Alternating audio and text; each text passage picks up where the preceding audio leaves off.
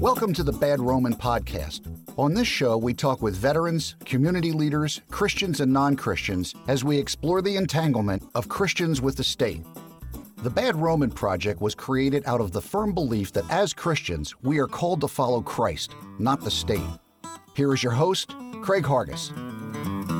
Hey, folks, has secession been on your mind lately? This seems to be a hot topic every election cycle, and this past cycle is no different.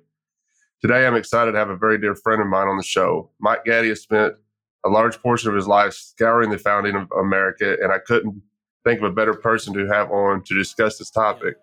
He has adequately been described as a walking history book, and I consider him a mentor of mine, and he is largely responsible for my understanding of liberty, and for that I'm forever grateful. We'd rather serve God than serve Caesar, you feel me? I'm just trying to live what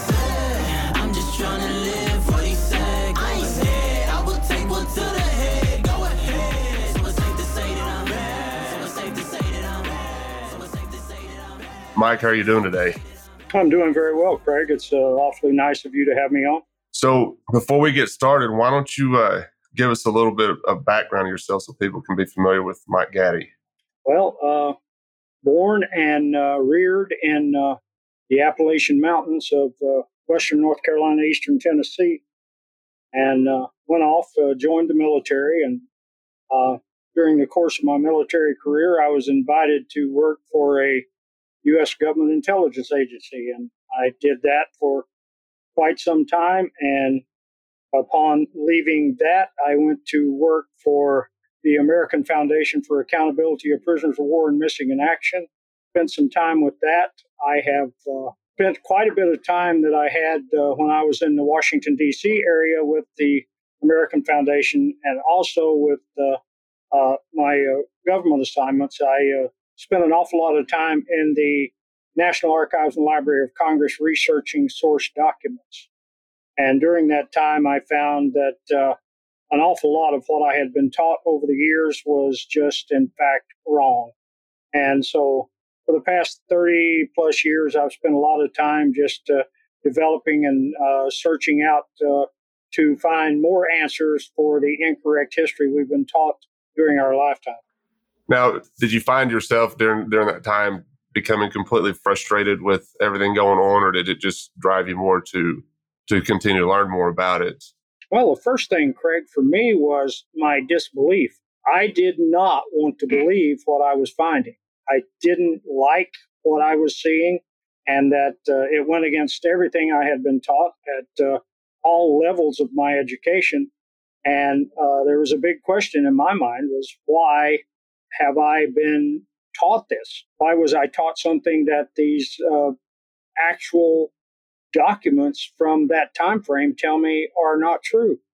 And so, yeah, there was a lot of frustration. And then, you know, I guess one of the biggest things that got to me, Craig, was I thought that once I had found these sources and found these actual truths that could be documented, I thought everyone would just be so happy to hear it and so happy to learn about it. And uh, uh, that I think that was the big shock was the fact that uh, you know people uh, started running away from you like your like their hair was on fire. Uh, people are comfortable in their ignorance and they really don't want to know the truth.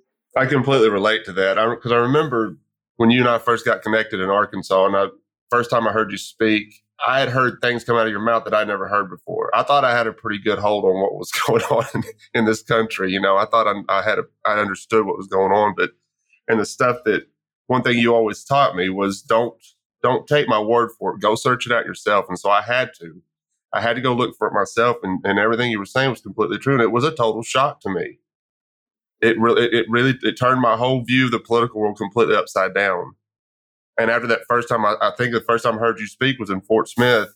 After that, I spent a lot of time burning up Arkansas highways just to follow you around so I could try and soak up as much as I could. And I really appreciate what you did for me and what you've done for so many others in this. And, you always talk about the remnant. There's a remnant out there that is, is wanting to hear this stuff, and that's who we're talking to. Are you still are you still traveling and, and teaching like you have been, or are you strictly just sticking to your radio show?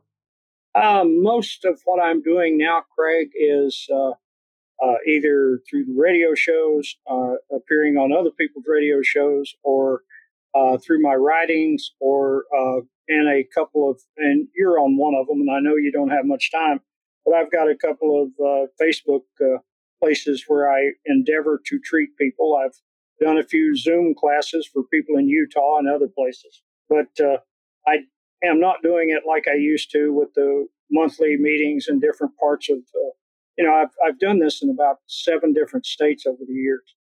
And uh, just, I'm not doing the personal stuff now. And basically, one of the things that shut that down in Fort Smith was uh, COVID back in February. My last meeting in uh, Fort Smith was in uh, February of, uh, of 2020.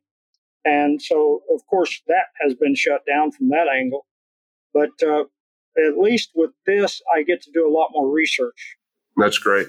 Yeah, I'm and you mentioned when you realized that people would run away from you with their hair on fire when they were hearing the stuff you were talking about. I was surprised too because I everything I was learning after I first met you, I was the same way. I was running out and I was telling people all about what I learned because I thought, man, this is the greatest thing. This there's something called liberty that we can try to achieve, and nobody wanted to hear it.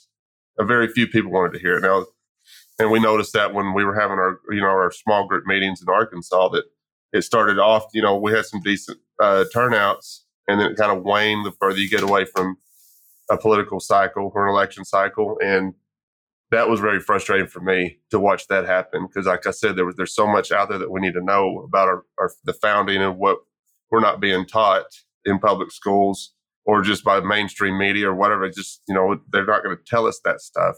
One thing that I discovered about Americans is they're we are have a tendency to be incredibly lazy and want to be force fed something or fed something without trying to search it out on our own? Well, Craig, in the American mind, in my opinion, we have seen a separation. And what happens now in so many areas is that people have separated in their minds learning from recreation and entertainment.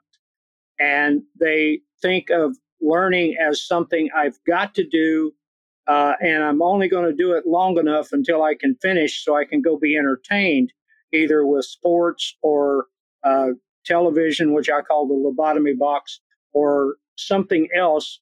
So we don't do a lot of uh, education or being taught something is makes people uncomfortable. They really, uh, ex- I'm not speaking about everyone. We, of course, we've talked about the remnant, but you've got the people who don't want to learn anything they really don't want to learn anything. They think they've been they were taught during school and why if I've been to school and I've been to college, why do I need to listen to you? Because you don't know anything. I know everything I need to know. And please don't say anything that's going to make me uncomfortable because I want to be entertained. Now, if you give people entertainment with this, in other words, if I can tickle their ears, then they are okay but they don't want to hear the truth. They want something that keeps them comfortable. And unfortunately, uh, in American history, the things that keep the masses the most comfortable are blatant lies.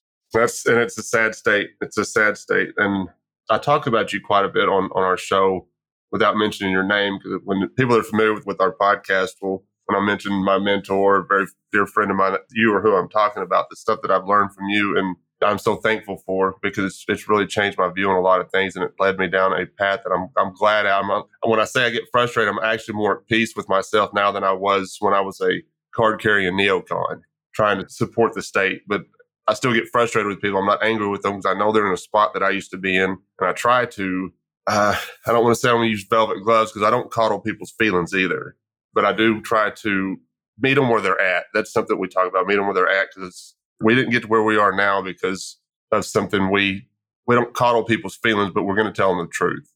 Something we do with this project is you're not you may get mad at us, but we're not going to lie to you. We're going to tell you the truth. We're going to love you, but we're going to tell you the truth. I think that's the proper attitude that you have to take, and uh, I know you remember because uh, you alluded to it, but uh, I remember the first one you came to was in fact Fort Smith I remember you sitting there, and during any of my uh, presentations, I try to observe people to see if they're hearing, if they want to hear, if they're interested, or what have you. It's just something I've done since I started. And, uh, you know, I, I, got used to those uh, looks of incredulity in the eyes of people like, uh, what is this guy saying? So that is one of the reasons that I started off my lessons or my classes with the admonition don't believe a damn thing I say, look it up, find out for yourself, because I'm not up here to indoctrinate you, I'm here to teach you. And I think that's why it's it's received. Now I remember setting in some meetings. I think the first one that we had for the Arkan Sons and Daughters for Liberty that we that we started. I remember we, we had a decent turnout for that first one, and I remember this guy. He was just incredibly contentious with you. And I was just kind of sitting there. We were ha- we were having it at a restaurant. I was sitting on the bar stool, just kind of watching this happen. And you just you just kept telling him things that he was not happy with, but you weren't being mean to him about it. You were just teaching him. And then at the very end, you said, you said, does anybody have any more questions? He goes, so many, but we didn't have time. And he got up and left. But it was it was fun to watch, and I was hooked like a starving catfish after that. Well, he was. Uh, I remember him very uh, succinctly, and he was a retired uh, employee of uh, of a government agency, and I did not think for a minute I was going to penetrate that uh, armor of uh, state indoctrination. But you planted a seed, and that's the that's the the goal. All right, so I wanted to have you on to talk about secession, and because this is a hot topic again, I keep seeing people talk about it on social media, and I wanted I reached out to you to see if you would be interested in talking to us about it because I figured you were the best one to tell us what you know. Let's start off with is secession constitutional? Well, um, secession was not mentioned at the Constitutional Convention in Philadelphia in 1789, but the people who were there were involved in an act of secession and they were seceding from the Articles of Confederation and Perpetual Union. People forget that it had that name. So the people who formed the Constitution were involved in an act of secession. So I'm pretty sure they didn't want to mention it. And they also didn't want people to know exactly that they were seceding because they wanted to keep it secret for 50 years and they wanted the proceedings kept secret so that no one could see from the outside that they were actually seceding from the government of the day. So they were forming an entirely new government or attempting to uh, that was outside the parameters of the government they were involved in. And so they did not mention secession, and probably for good reason. Uh, they didn't want to bring that discussion up uh, because if they would have said secession was illegal, they would have uh, doomed or deemed their own actions.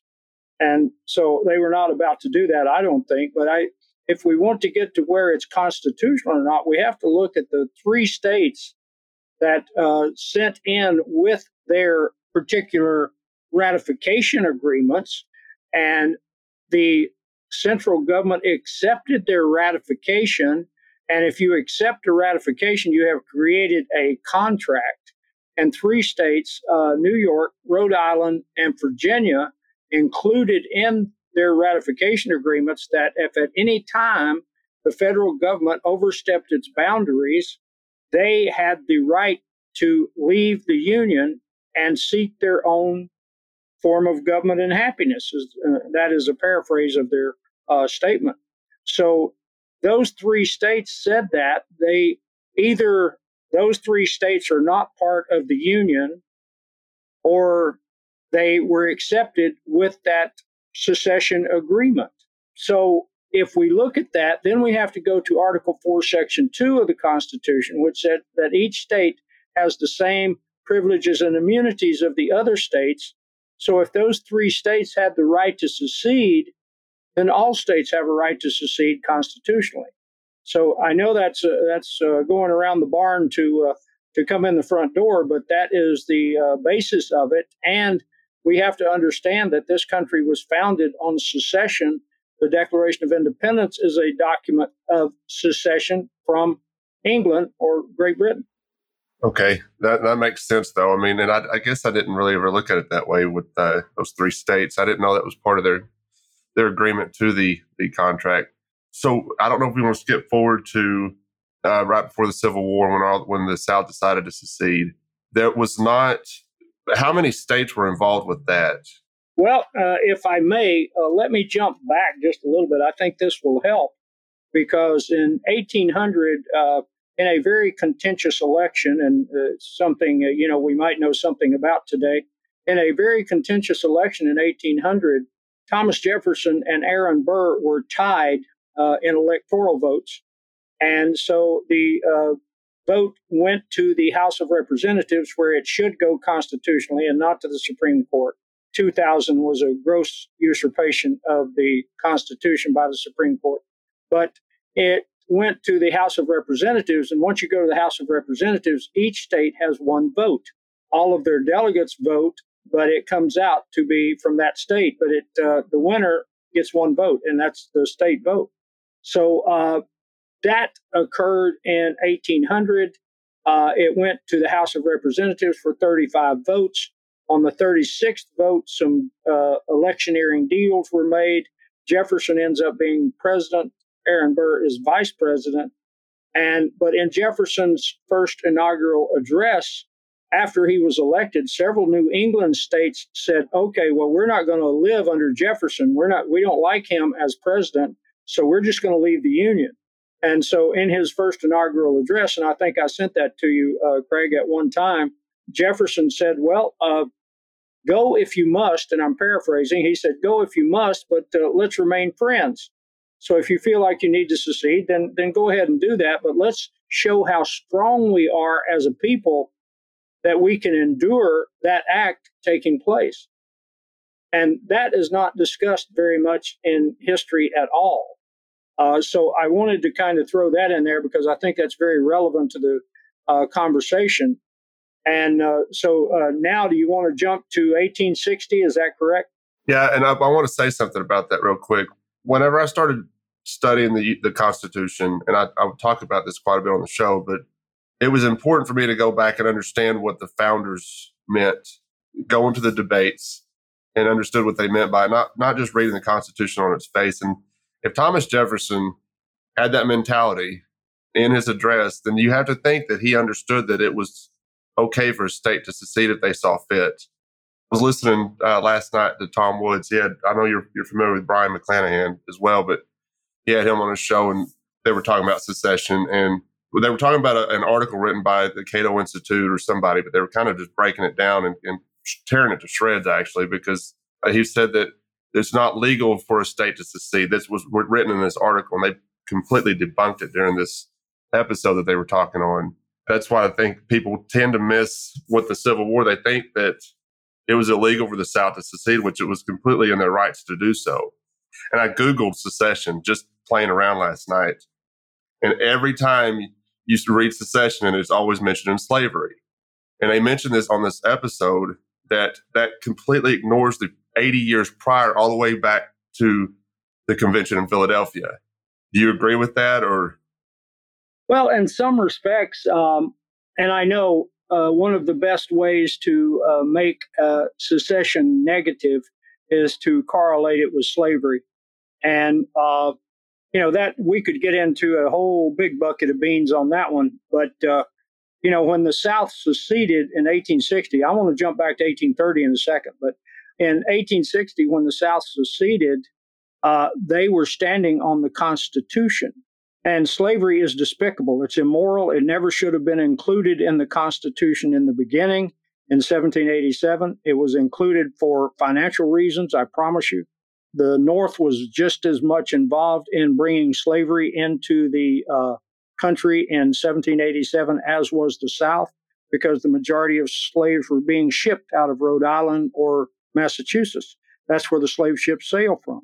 So they wanted to stay with their what was making money with for them, and of course the southern states, especially Georgia and South Carolina, wanted to stay with slavery because they were using their slaves uh, for to produce an income.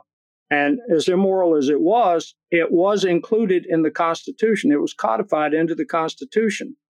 And uh, of course, they said there was only going to be extended for 20 years, but they did not say it would end in 20 years. And of course, it didn't.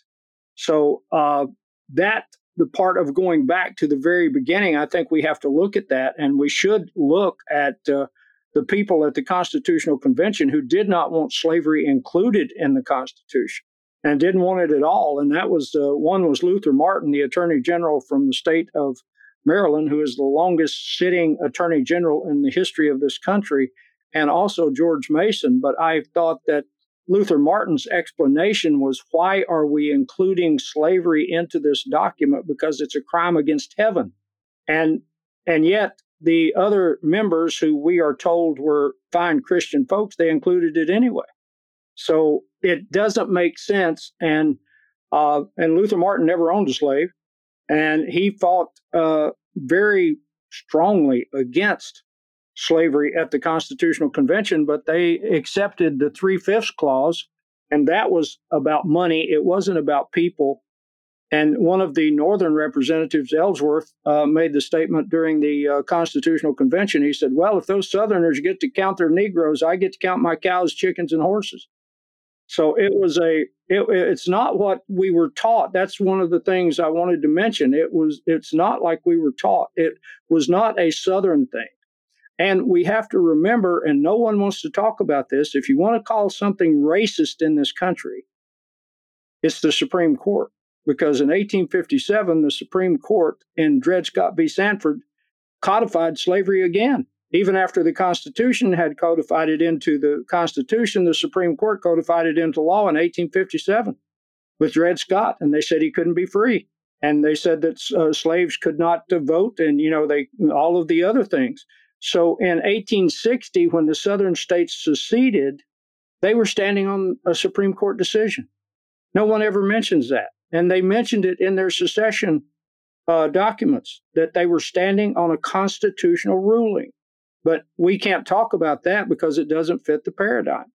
And uh, I'm sorry, uh, Craig, we've kind of jumped the rails here about uh, exactly where we were going with secession. I hope I haven't jumped too far off base. No, no, I love it. That's uh, I, I don't have any problem with that happening on the show whatsoever. We bounce around quite a bit anyway, and we always end up back to where we started at some point. So now, anything you want to talk about, I'm I'm all ears, and I think people are going to enjoy this conversation because it's it's not something that people talk about these days anymore. But when secession is brought up, we are going to have to go back to you know what happened with the Civil War and what happened prior to the Civil War. And you said you want to go back to 1830 well, go back to the 1830s uh, when we had a, uh, huge uh, oratory battle, 1832, I believe it was, maybe 33, don't hold me to the exact date.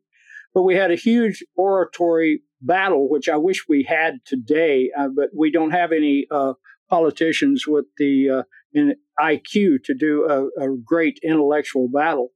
But Daniel Webster, who was called the Great Expounder, uh, Daniel Webster was a senator from Massachusetts, and he said that uh, secession was illegal because they were discussing secession in the 1830s.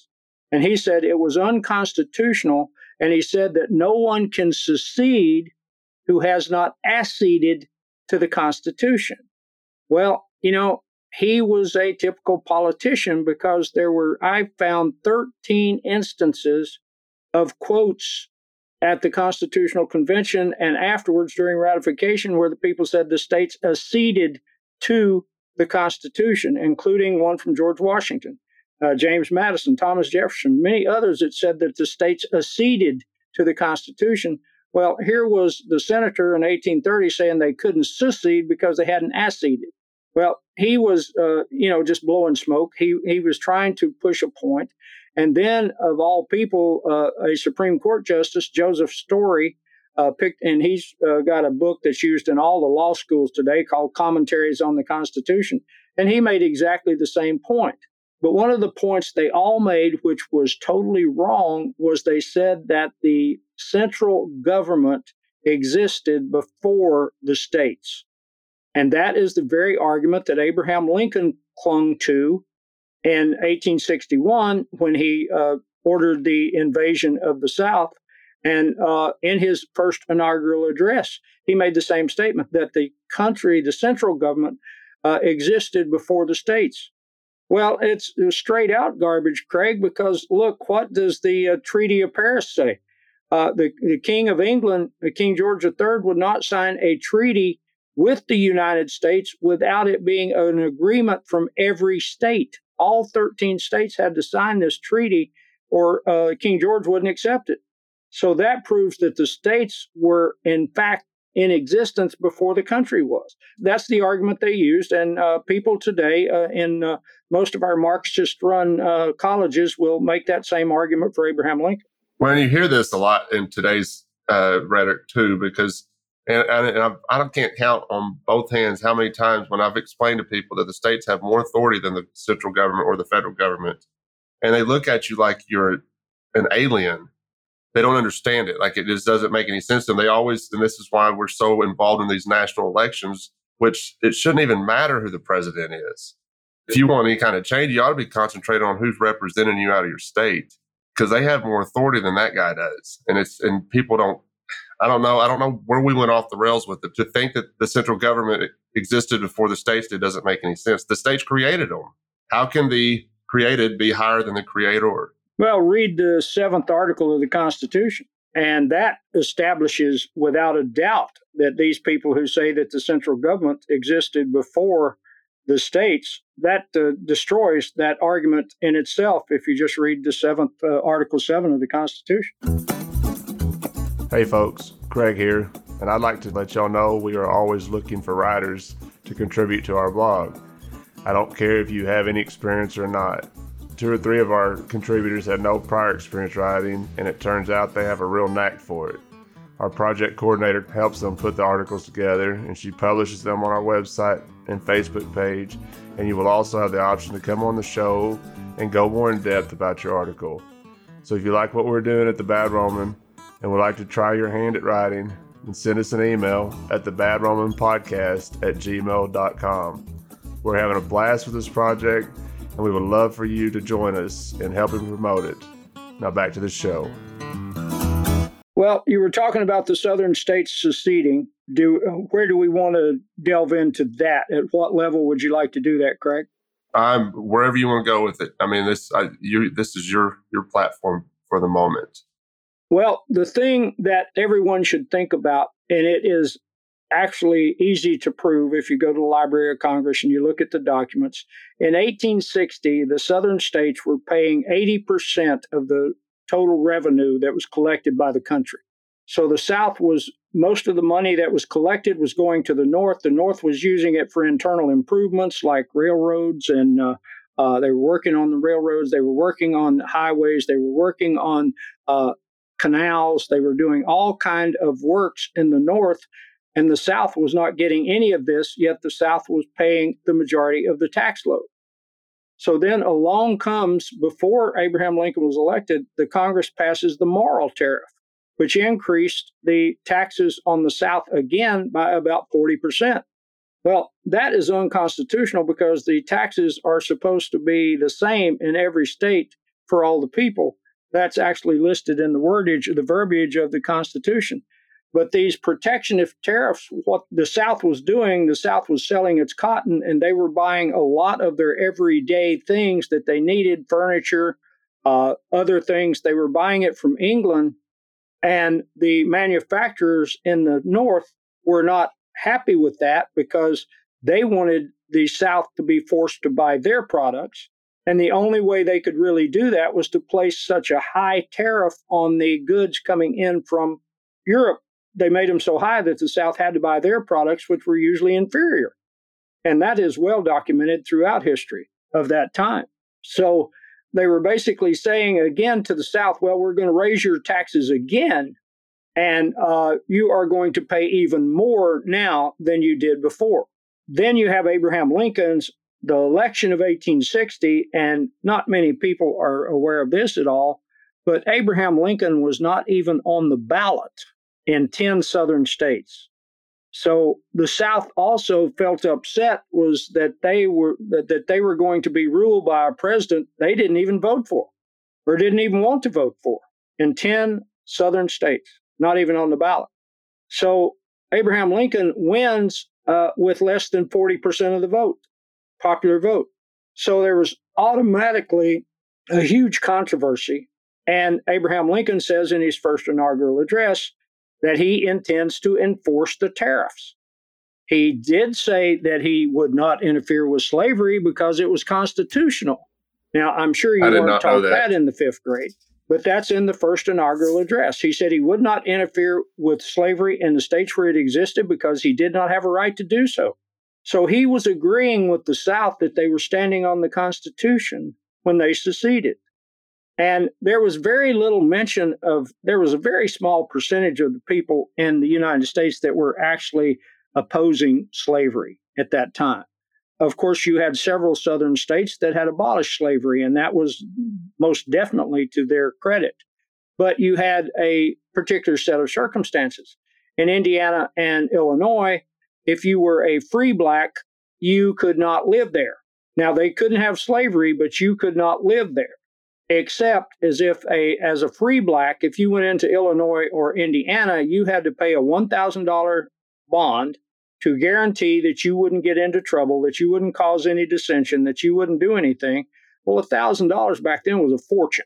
And there was no way in most circumstances that a free black was going to have $1000 so yes they had abolished slavery but they didn't want blacks living there there's a huge difference, and that that permeates the atmosphere of that time too. So we were having the issues with new states being in, being allowed into the union, and they were doing one slave, one one free, one slave, one free, one slave, one free. They were doing the alternation that way, and this is something most people don't understand. Is one of the reasons that the North did not want slaves into the Western territories it was not because they were good folks. They did not want the populations of those states which were being created and brought into the Union, they did not want those southern states to gain a majority in the Congress and have more representatives than the North did. And it was a purely political fight in most instances. And I know that doesn't fit the narrative, but in fact, it is true. So we end up with the South saying, okay, we're going to leave. So in December of 1860, South Carolina is the first one that votes to secede. And so very quickly, seven other states in a few matter of a few weeks join South Carolina. So we have an issue going on. But before we get to that, I have to bring up the Corwin Amendment. Are you familiar with the Corwin Amendment? Uh, I believe so. I, you're going to have to refresh my memory on it, though. Okay, Lincoln saw that the Union could possibly disintegrate. Financially, the North could not allow that to happen because remember, 80% of their revenue for the revenue for the entire country was coming out of the South, and the North could not allow that to happen. There were several newspaper articles in the early spring of 1861, before the Battle of First Manassas or Bull Run. There were several newspaper articles talking about their unemployment and the problems because the southern states were saying, okay, bring your goods into Charleston, bring them into, uh, you know, the south anywhere in South Carolina, Florida, Georgia, bring them into Savannah, bring them into, uh, you know, the areas in Florida, bring your goods in there, and there's no tariff. So if you are a shipper out of England or any place else in Europe and you are bringing goods into the United States, do you want to bring them in where you pay no tariff or do you want to bring them in where you pay a 40% tariff? Well, that's a no brainer. So the North in their papers in New York and Chicago had already said if, if this continues for a year, we'll be broke. We'll have nothing. So they couldn't allow that to happen. So you got the big farce that was uh, Fort Sumter, and people say, well, you know, those those Confederates they fired on the Yankees first. Well, you know, that uh, is a misnomer. If you really know history, yes, they fired on uh, Fort Sumter, but you have to remember that uh, Major Anderson had taken his men from Fort Moultrie, where they were allowed to be, and gone under the darkness of night in boats, and they were all dressed as civilians, which is subversive and an act of war, and had transferred from Fort Moultrie to Fort Sumter. Now, you're not going to be taught about that in school either. But let's get back to the Corwin Amendment. They saw that this was coming. Lincoln did not want the southern states to leave. And so he came up with the Corwin Amendment. And what the Corwin Amendment did was it, if it had passed and it had already been sent to the states for ratification, and the Corwin Amendment would have made slavery legal in perpetuity in the United States and outside of the control of Congress. So it would have been a permanent law that slavery would have been there forever. So when people tell you that the South seceded to protect slavery, uh, that would be totally incorrect because if the South had wanted to continue and hold their slaves, all they had to do was to drop their secession, come back into the Union, sign the Corwin Amendment, and they would have had slavery in perpetuity outside of any control of Congress. And Abraham Lincoln mentions that in his first inaugural address. He said, I believe there is an amendment before, and he said, which I have not seen, which was a uh, lie, and that can be proved in the National Archives as well. But he said he hadn't seen that amendment, but he had. And there's even some proof now that he was involved in the fabrication of that amendment to allow slavery forever. So the South did not secede because of slavery. They mentioned it in their secession documents because it was constitutional. And I have brought up in some of my classes the paradigm uh, of today, Craig. What if a group of states said, okay, well, we think that Roe v. Wade is totally unconstitutional. No one should be allowed to kill children in the womb, so we're going to secede. But then the other states would say, hey, we're standing on the Constitution. You can't do that. There are parallels in that time frame. So those eight states had seceded, and then you have Fort Sumter, which occurs. And there's documented evidence in the archives in the Library of Congress that Lincoln had already uh, sent warships to blockade southern ports, and that the blockading of southern port is an act of war. So uh, to say that the South initiated the war is incorrect. So you have that occurring. And then shortly after, that happens on April the 12th. Well, on April the 15th, Lincoln sends an order to all of the states left in the Union to provide troops to invade the South. Well, there were three states which had voted against secession Virginia, North Carolina, no, four states Virginia, North Carolina, Tennessee, and Arkansas had all voted against secession and said, no, we will not secede. Lincoln sends them an order and tells them to provide troops to invade the other southern states, and those four states promptly seceded, with the governor of uh, Virginia sending a very scalding letter to Lincoln and in which he said, you know, uh, we will not provide troops uh, to invade our sister states because that is completely unconstitutional. So there's a lot of dynamics here, Craig, that most people are completely uh, unfamiliar with. Yes, there's a lot of stuff there that I didn't even know myself. Do you have anything else you want to add with that without getting into the Civil War? No, uh, you know, we uh, also, I, I, one other thing I should have added, and I uh, beg your pardon for this, but in 1811, 1812, there were several uh, northeastern states again that were upset with the government, uh, especially of uh, James Monroe, I believe it was at the time, or James Madison. I'm sorry, and uh, they were very upset with what was happening with the War of 1812. And uh, so they had a convention in Hartford, Connecticut, and it's uh, it was called the Hartford. And they got together. They were going to secede from the United States and go back to England. Then Andrew Jackson has a resounding victory in the Battle of New Orleans. The War of 1812 is over. So the Hartford Convention withdraws their motion to secede from the United States. So the South was not the first was not the first to want to secede. And if we wanted to get into a very deep detail, I'm not sure how much you want to do this, but immediately prior to the Constitution, there were several states, uh, North Carolina being one of them, and uh, Georgia at some point. Of course, you have to remember the geography at the time. Virginia went all the way to the uh, Mississippi River and included Virginia and Kentucky. And you had also at the time, you had uh, North Carolina went all the way to the uh, Mississippi River. It was North Carolina and Tennessee. And uh, Georgia went all the way to the Mississippi because it was Georgia, Alabama, and Mississippi. So uh, we had states there who actually threatened to secede right before the Constitutional Convention of 1787 and join with Spain. So secession is peppered throughout United States history. It's suppressed, like you said, Craig, because if you Google it, you're going to hit, if you hit uh, uh, you might as well go ahead and Google slavery because if you Google secession, you're going to hit slavery immediately. I don't know why I was surprised, but I was surprised that everything that popped up is a mention of slavery.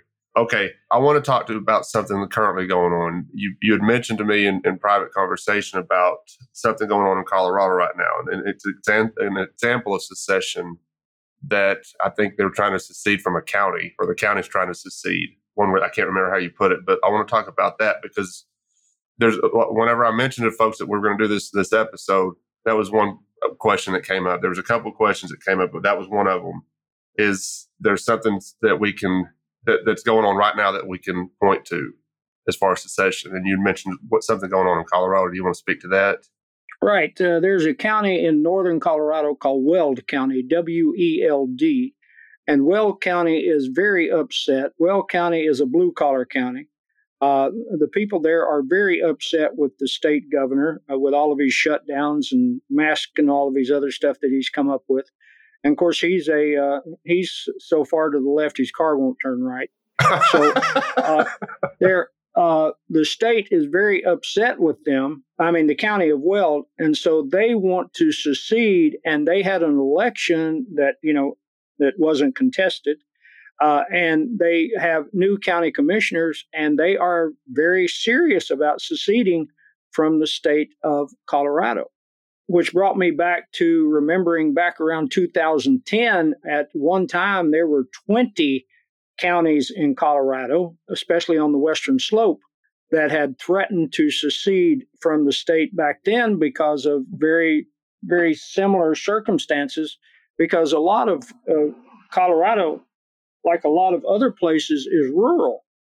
And those people are usually what we would term conservative folks. So they are ruled by the population centered around Boulder and Denver, and they don't like it. They're controlled by that, but they're outvoted. And if you go into the rural counties of uh, Colorado, you'll see uh, the great majority of people are what we would call good conservative people. So there's that that is a huge issue how do you see that playing out? I mean, is it going to be something where the governor of Colorado is going to try and stop it like Lincoln did with the South, or do you think it would get that far?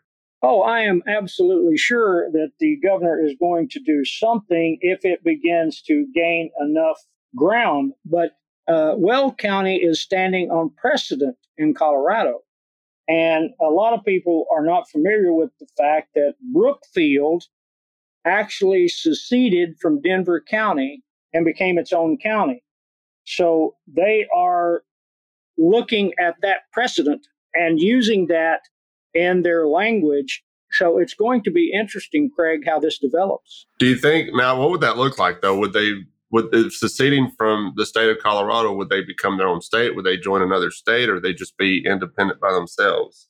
Well, what I have heard so far with the information I have, and there's only been this one meeting to my knowledge, what they really want to do is to secede and become part of Wyoming. Of course, considering the oil and gas resources in Weld County, I can pretty well assure you the governor is not going to sit still and let that happen.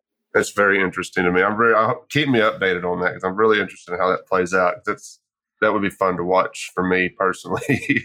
Oh, for sure. I'll I'll keep you updated. As uh, uh, I'm fortunate as uh, my son lives in Weld County and he is attending the meetings because he's very much interested in it, and he uh, has asked me for uh, some uh, history and what I have on secession as well. So I'm, I'm keeping in touch with him, and we'll let you know how those things work out. Great. All right. So before I let you go, I got one more question. It was a question that was brought up to me when I mentioned doing this episode, and and it, it's something that it's a question that Christians are having when it comes to secession. We saw what happened with when the South seceded, but is there a peaceful path to secession where there's not does not include any type of war? Do you see that happening, or is it something that is going to have to involve a war if it ever came to that? Because as pacifists, as Christians that are pacifists, that's not something they're going to advocate for. So it's something that was reason the, the, the question came up. Well, as I see it, Craig, uh, the whether it would be peaceful or not depends on who you are seceding from.